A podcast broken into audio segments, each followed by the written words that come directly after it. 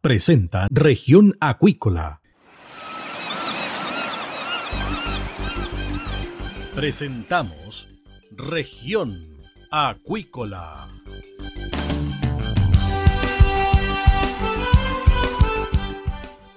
Escuche desde ahora todas las novedades de las principales actividades económicas de la región de los lagos y con las voces de sus protagonistas.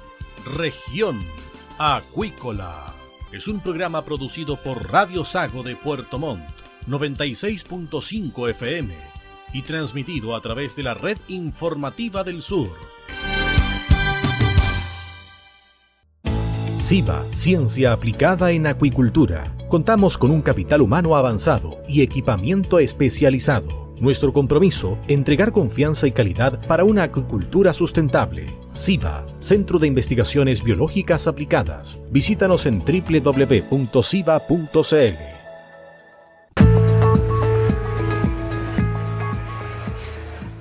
Estamos de regreso acá en Región Acuícola, en Radio Sago, y estamos con el invitado del día, Jorge Lira, director de estudios del Consejo del Salmón de Chile. ¿Qué tal, Jorge? Bienvenido a Región Acuícola de Radio Sago.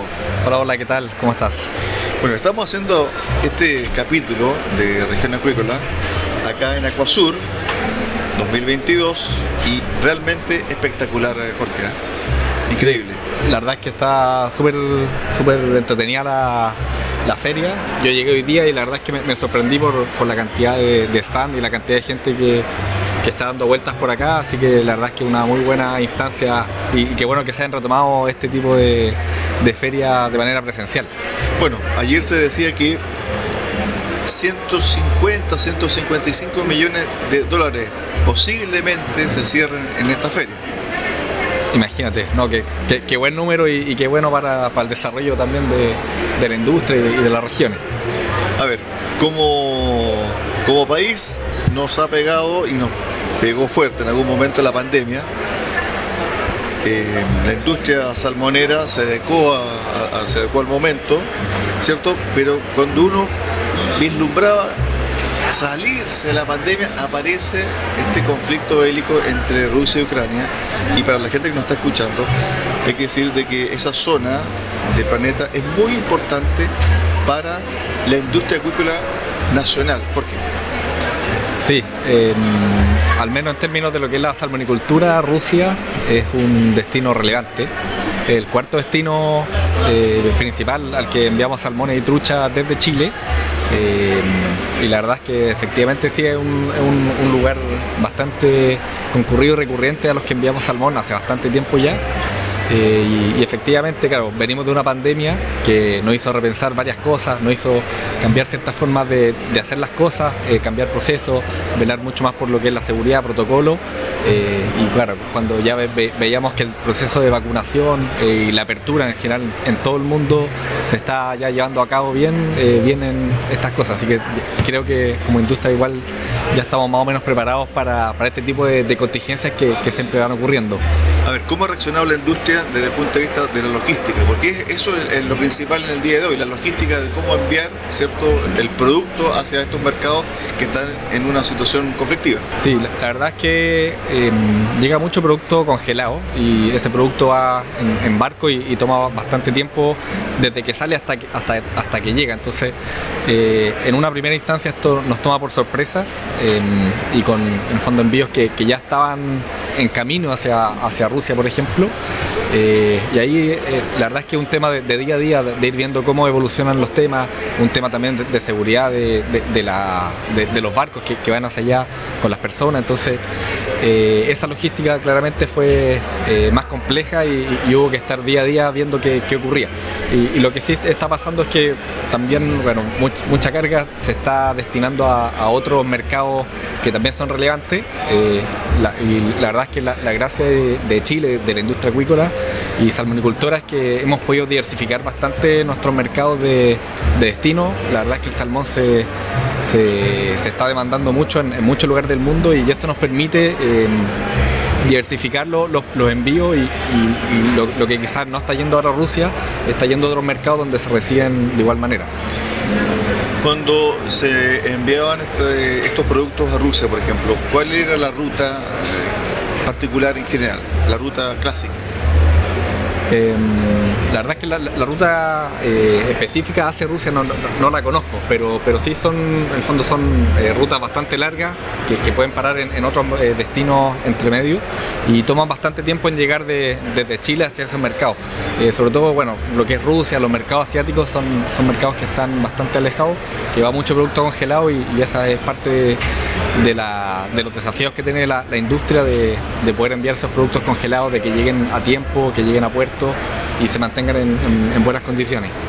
A ver, cuando se entregaron cifras del 2021, 5.300 y algo de dólares de, exportación, un buen número, sí. buen número. Pero además también eh, viene con el agregado de que mercados que habían sido ante la pandemia muy eh, fructíferos se fueron apagando. Pero aparentemente la pandemia fue y está siendo controlada en estos mismos eh, mercados, derivados por ejemplo de la vacunación masiva, etc. Y efectivamente ustedes están derivando o fortaleciendo esos mercados.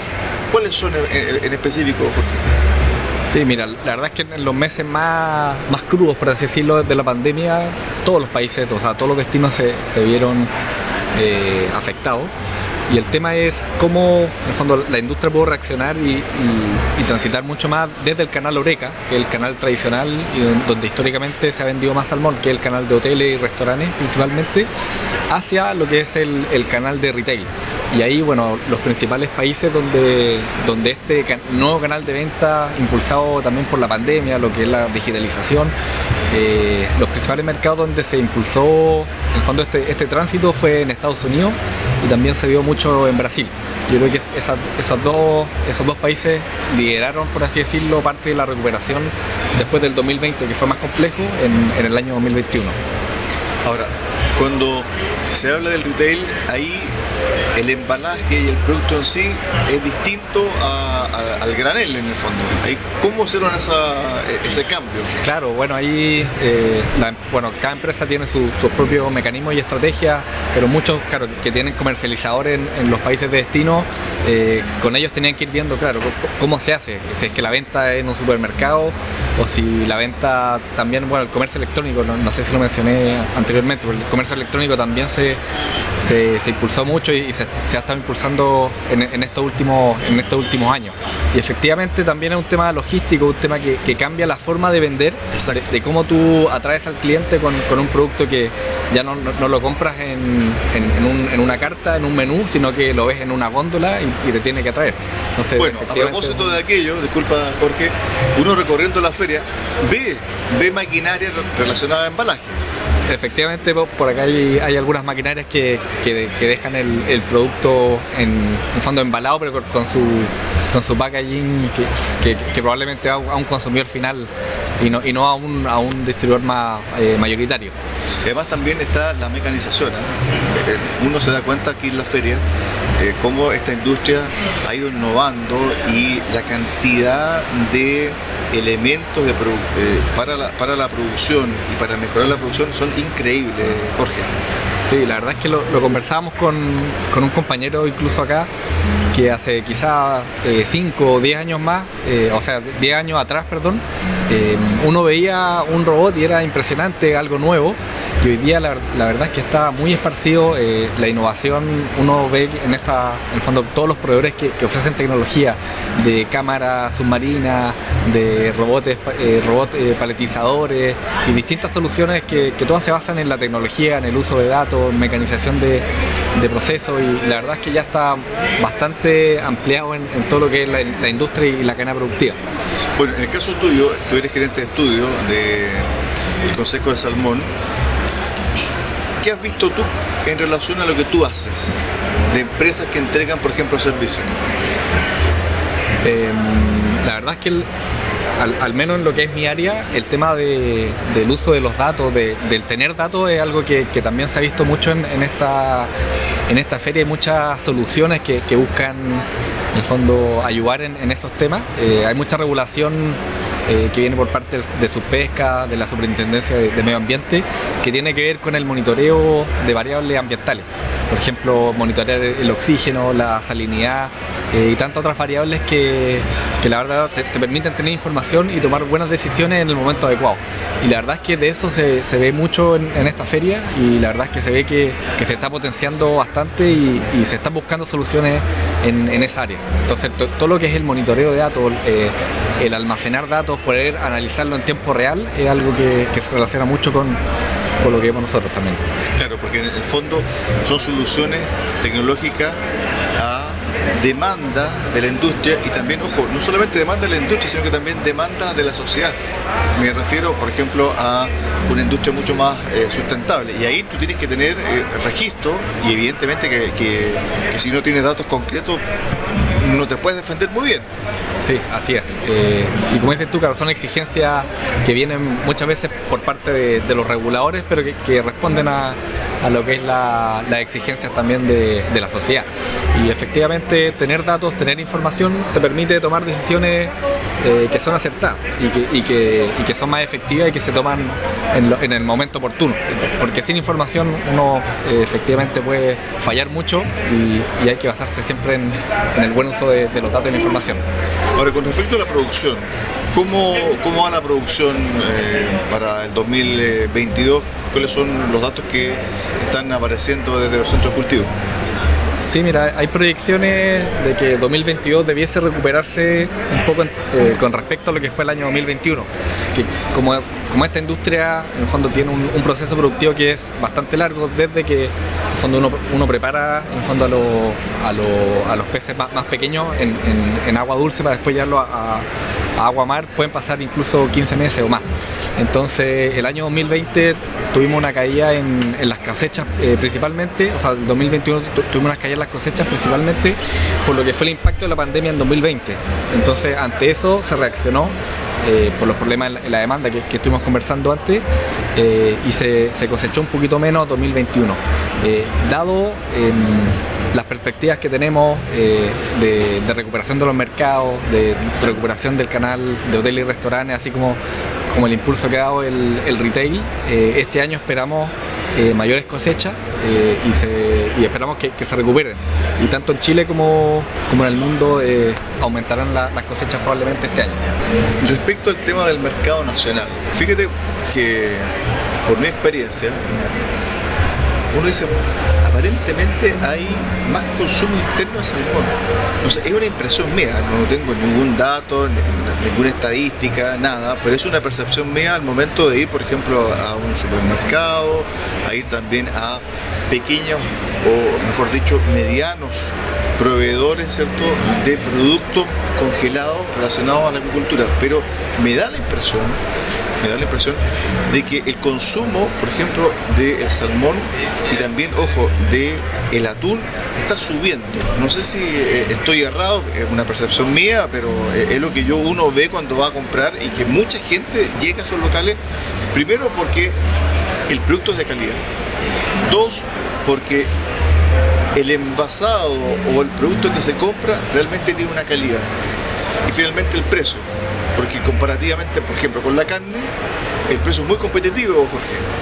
Sí, efectivamente, y bueno, ese es uno de los desafíos que, tiene esta industria y varias empresas están, están en esa senda ya eh, y se están viendo cómo se están expandiendo muchos con, bueno, con eh, el fondo adaptando los nuevos tiempos mucho comercio electrónico también de, lo que es salmón.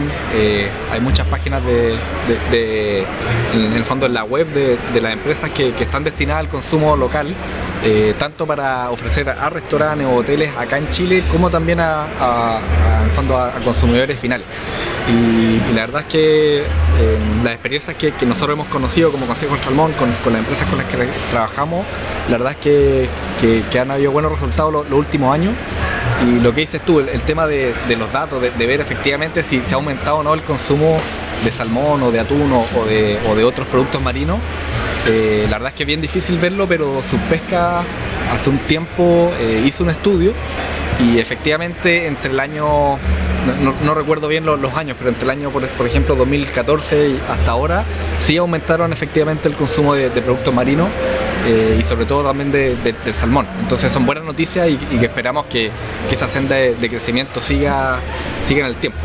Bueno, cuando uno hace un recorrido acá en Acuasur, uno dice, sí, efectivamente hay interés por parte de la ciudadanía porque uno ve gente que recorre y no es gente relacionada desde el punto de vista del empresariado o clientes eh, o proveedores de eh, industria agrícola, sino que dice realmente gente común y corriente que viene a conocer eh, el, proceso ¿cierto? De, la, de la agricultura. Jorge. Sí, eso es, bien interesante y, celebramos también este tipo de actividades porque finalmente eh, terminan por, acercar el producto a la gente, acercar a la industria, acercar a toda la cadena de proveedores, que la verdad es que son, son un montón, son, son miles de, proveedores los que trabajan en torno a la industria. Y, este tipo de actividades finalmente permite eso, eh, hacer un, producto, una industria que es más cercana, que está en la región eh, y que efectivamente es muy relevante y, finalmente ah, muchas veces falta falta más información o, conocimiento por, parte de, las comunidades. Y lo otro, Jorge, uno cuando visita distintos tipos de stand, uno se da cuenta de la innovación que existe en relación al rubro, porque hay una cantidad de proyectos o de productos que son sumamente novedosos y que tienen que ver con la forma en cómo se realizan los procesos y el mejoramiento productivo en el fondo. Sí, y la verdad es que es súper interesante estar acá, conversar con, los proveedores, eh, muchas veces te cuentan también de, las soluciones que ya tienen, pero también de soluciones que están pensando, que tienen idea, eh, están buscando eh, en fondo mejorar los procesos, hacer más sustentable la industria. Y todo eso, todos esos desafíos finalmente son un impulso para toda esta cadena de, proveedores para ir buscando soluciones, entregar en el fondo alternativas. Y la verdad es que finalmente son son muy positivas para la industria. Entonces, eh, estar acá y poder ver eso, poder conversar con, los proveedores es súper enriquecedor. Y fíjate que hay eh, mucha gente joven innovando hacia la agricultura, porque hay distintos stands donde hay mucha gente joven y que son núcleos, núcleos de innovadores ligados a la agricultura. Sí, eso también es súper es súper novedoso, interesante estar viendo que gente joven que, viene con esa mentalidad también más, más digital, que, se están metiendo en, temas más innovadores y de tecnología, que, están viendo en la industria eh, oportunidades de, desarrollo. Entonces, eh, mucha gente que, está buscando esas soluciones para, efectivamente entregar servicio a la, industria.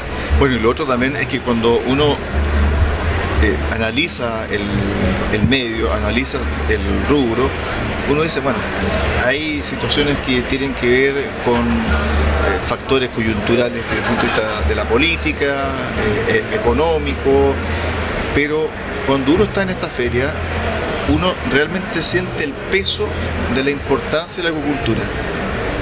Porque uno dice, será tan así, los volúmenes serán tan grandes, y cuando uno ve la feria y ve la cantidad de stands y lo que se muestra, porque aquí, eh, para la gente que nos está escuchando, aquí hay maquinaria que se ingresó al interior de los stands, son maquinaria industrial. Y uno pasa por los stands y no solamente la muestra, sino que hay gente que está conversando y está negociando finalmente, Jorge. Claro, un espacio muy enriquecedor finalmente. Y me, dio la misma sensación cuando yo entré el primer día acá. ver todo esto de stand, ver todo lo que se estaba presentando, estas maquinarias, te da una visión muy rápida de, cómo la industria efectivamente eh, tiene un impacto, eh, lo, relevante que es. Eh, muchas veces buscar datos de, empleo o datos de cuánto contribuye la, industria al desarrollo regional es difícil dimensionarlo por, por todo el encadenamiento productivo que hay que, en el fondo se escapa de, lo que es la, industria y la producción propiamente tal de salmones. Pero uno entra acá y realmente uno se da cuenta de, ese impacto, de, todo el encadenamiento productivo que se genera, de, la innovación que, se, en fondo que, la industria invita a la gente a, estar innovando, a que, a que haya nuevos proveedores.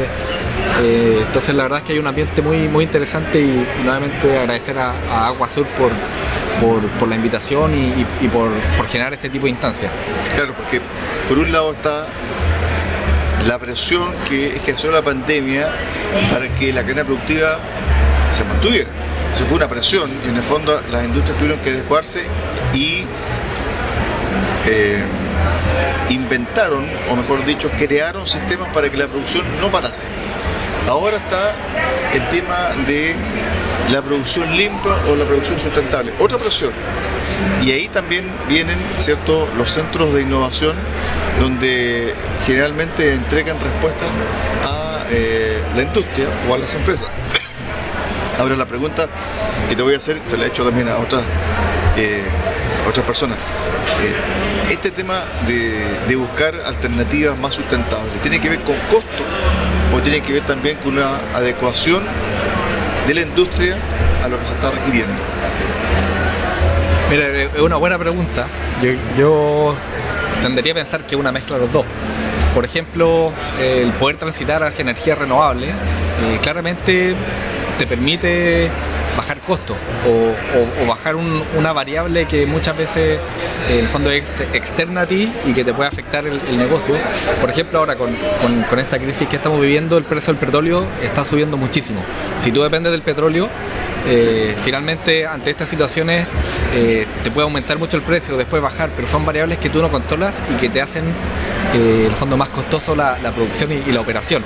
Si tú transitas hacia energías renovables que dependen ya más de ti y que en el tiempo se ha en el fondo comprobado que, son más económicas y, que, son confiables, estás eliminando, por así decirlo, las dos variables por las que tú me preguntabas, la, parte más de, costo y también la parte más de, los nuevos tiempos de los desafíos que, como, como fondo que, el planeta y que toda la humanidad está, enfrentando. Entonces creo que es una mezcla de, los dos temas que, en el tiempo se, van juntando y, que hacen que, en fondo haya una, mayor una mayor presión y también un mayor interés en transitar hacia esas nuevas hacia, esas nuevas eh, iniciativas y soluciones. Claro, porque en definitiva lo que uno ve acá en Acuasur es que no solamente es el producto final el que ve el, cliente o el que ve el consumidor, sino que también lo que uno ve acá en la feria es todo el encadenamiento productivo y también lo que aporta cierto la innovación y la tecnología. Claramente que es un circuito totalmente virtuoso. Yo creo que el potencial que tiene la agricultura regional es tremendo, es muy, muy, muy, muy grande y también además con la tecnología y con todas las alternativas que va a generar el 5G, porque el 5G también va a revolucionar todo tipo de procesos, Jorge. Sí, van a venir cambios y es muy positivo que, se estén impulsando ya, desarrollando este tipo de tecnologías que, también lo que les comentaba antes del tema de los datos, de, poder analizar y monitorear datos en línea, depende muchas veces de, tener una buena conectividad. Y el tener una buena conectividad eh, finalmente sí te, te va a permitir analizar datos en tiempo real, tomar decisiones en tiempo real y te va a permitir eh, reaccionar ante las contingencias a las que ya la industria está acostumbrada de una manera mucho más eficiente y, mucho más oportuna en el tiempo. Entonces la verdad es que todos esos, todos esos desarrollos, sobre todo los de conectividad también, son bastante relevantes y esperemos que, se vayan cumpliendo y, y se vayan materializando en el corto plazo. Estuvimos con Jorge Lira, director de estudios del Consejo del Salmón de Chile, acá en Región Acuícola, en Radio Saco. Gracias, Jorge. Muchísimas gracias. De esta forma llegamos al final del programa del día de hoy. Los esperamos mañana a contar de las 13 a 30 horas acá en el 96.5 FM en Puerto Montt. Muy buenas tardes.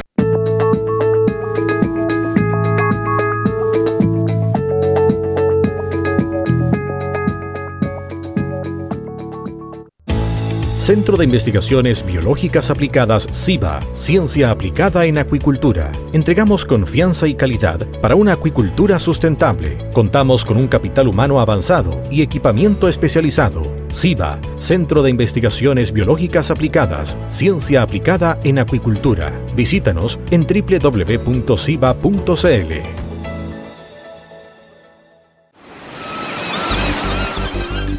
Hemos presentado Región Acuícola.